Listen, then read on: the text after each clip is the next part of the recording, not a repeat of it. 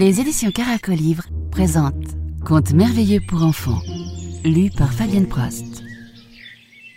Le jugement de Midas.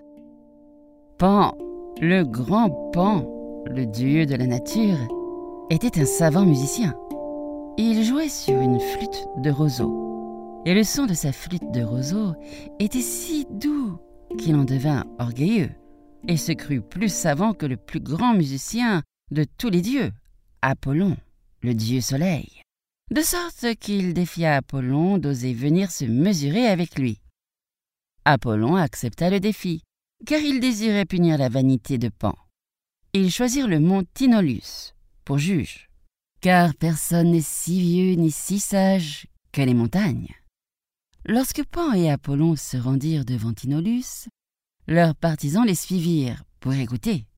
Et l'un de ceux qui suivaient Pan était Midas, roi de Phrygie. Pan joua d'abord. Il souffla dans sa flûte de roseau. Il en sortit un son si étrange, et cependant si captivant, que les oiseaux sautillèrent de branche en branche pour se rapprocher. Les écureuils quittèrent leur nid en toute hâte, et les arbres même balançaient leurs troncs en mesure. Les faunes poussaient des éclats de rire chaque fois que les sons joyeux chatouillaient leurs petites oreilles velues.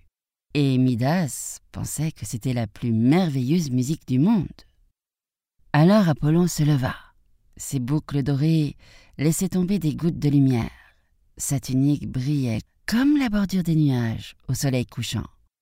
Dans ses mains, il tenait une lyre en or.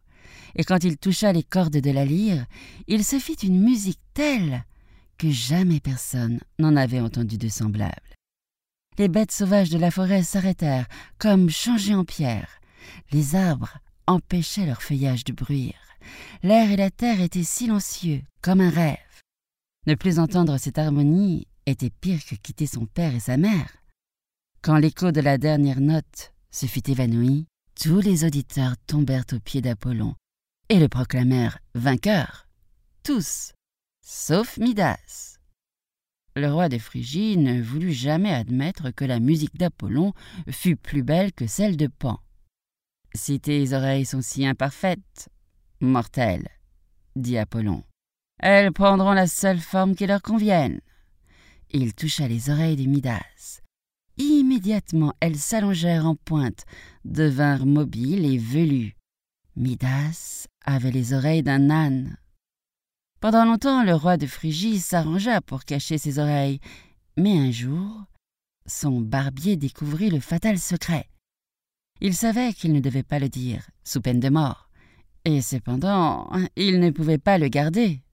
À la fin, n'y tenant plus, il s'en alla dans la prairie, fit un trou dans la terre, mit sa bouche à l'entrée et chuchota Midas Le roi Midas a des oreilles d'âne Puis il s'en alla. Hélas, quelque temps après, une touffe de roseaux sortit du trou, raconta le secret aux arbres d'alentour. Les arbres le dirent aux petits oiseaux, qui le publièrent partout. Et même à ce jour, lorsque le vent siffle à travers les roseaux de l'Eurota, ils se penchent et se disent l'un à l'autre en raillant Midas, le roi Midas a des oreilles d'âne.